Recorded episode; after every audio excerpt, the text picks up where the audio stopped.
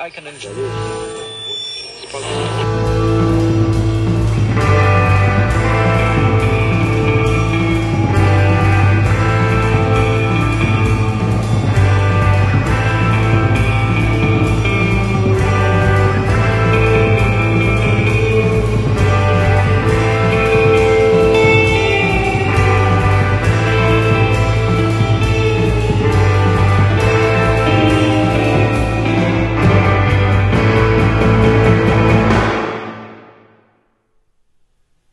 There's a thing, if you listen at all to national public radio in the States, called the driveway moment.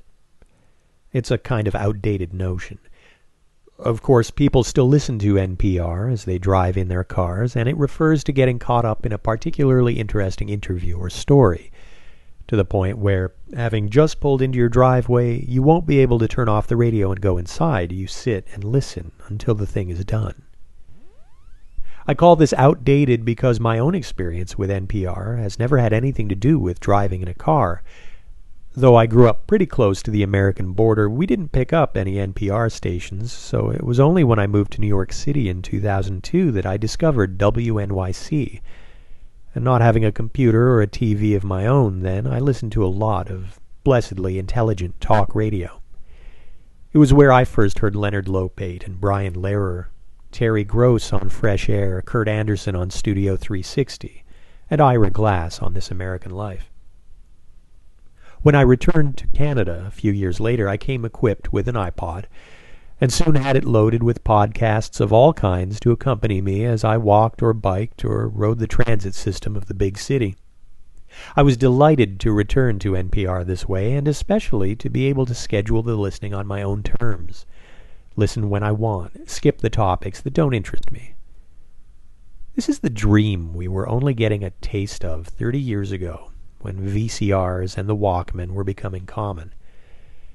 When my wife and I drive in the States now, we use my phone's NPR Station Finder app, and though we can't control what they're broadcasting, it's still a minor thrill to listen in real time again and hear the theme music to All Things Considered or the news. But there's no going back. NPR struggles to find an audience and bring in revenue, like other networks on radio or TV, like the music industry does and the newspaper industry. But the driveway moment. In 1981, there was a show on one of our Montreal AM radio stations, CJAD 800 AM. My dad and I loved The Continuing Adventures of John Locke, Private Eye. It played like an old time radio show, a spoof on pulp and film noir detectives like Philip Marlowe, Sam Spade, and Mike Hammer. It was produced in Montreal and aired in something like 15 minute segments, an unheard of thing on commercial radio, now or then. I was well into my love of old movies, which I shared often with my dad, and we dug any send up. Leslie Nielsen in Police Squad came very close to doing for the Dragnet style TV cop show what John Locke did on the radio. Anyway, the angry lemon light was bouncing off the cold gray streets as I opened my eyes. Hmm, I should have known better than to pull a stupid stunt like that. It must have been some party I'd been at. For one thing, I was wearing my pants on my head. For another, my temples were throbbing like Hindu gongs, the large size and there were tank tracks across the back of my new green seersucker suit. Another clue was the way my hands were tied behind my back. I guess Flossie must have been there. To top things off, my mouth tasted like the floor of the Baltimore Zoo. Hey, buddy, get out of that elephant cage. I have to sweep up in there. Well, there was one mystery solved. But the pain of it, or was it the magic? Was there was no VCR or DVR or PVR for radio. We had to check the entertainment section of the newspaper and look up the radio listings. Look, I know this makes me sound like Grandpa Simpson talking about wearing an onion on your belt because that was the style then, but it's true. It was only, what, 34 years ago? The changes have been exponential. Anyway, we made sure to be near a radio when this show was on. And at least once I remember coming back from visiting my dad's sister and her family across the river in Iberville, a winter night We probably stopped at Chez Mickey for a couple of steamed hot dogs before crossing the old bridge, and we sat in the driveway chuckling like goons, calling each other commish after the show. My dad convinced me to call the station and see if we couldn't get a copy of the show on cassette, as we'd missed a few episodes. Whomever I spoke to at the station was kind enough to give me the name of one of the guys who created the show and suggested I send in a blank tape.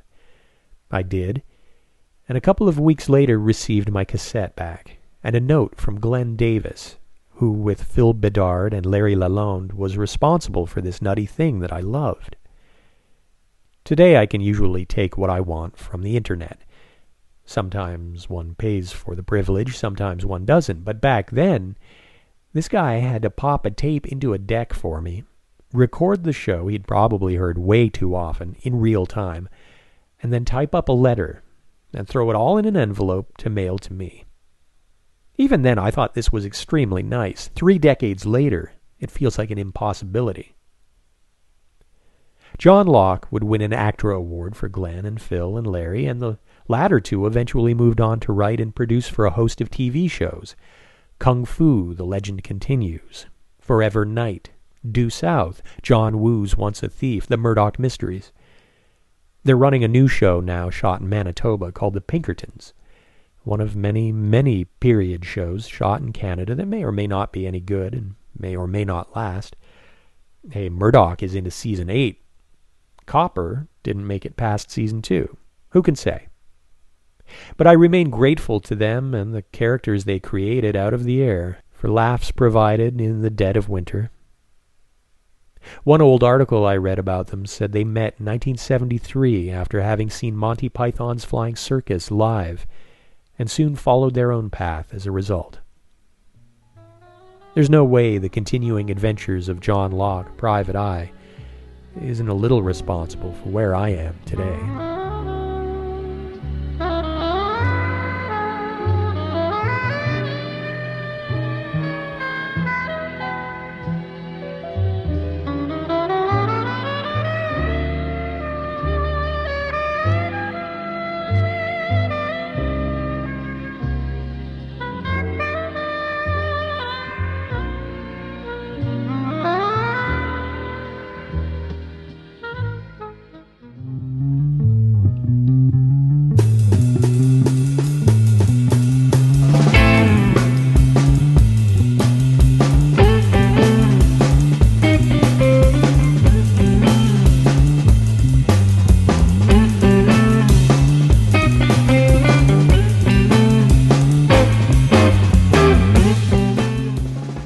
Pretty much.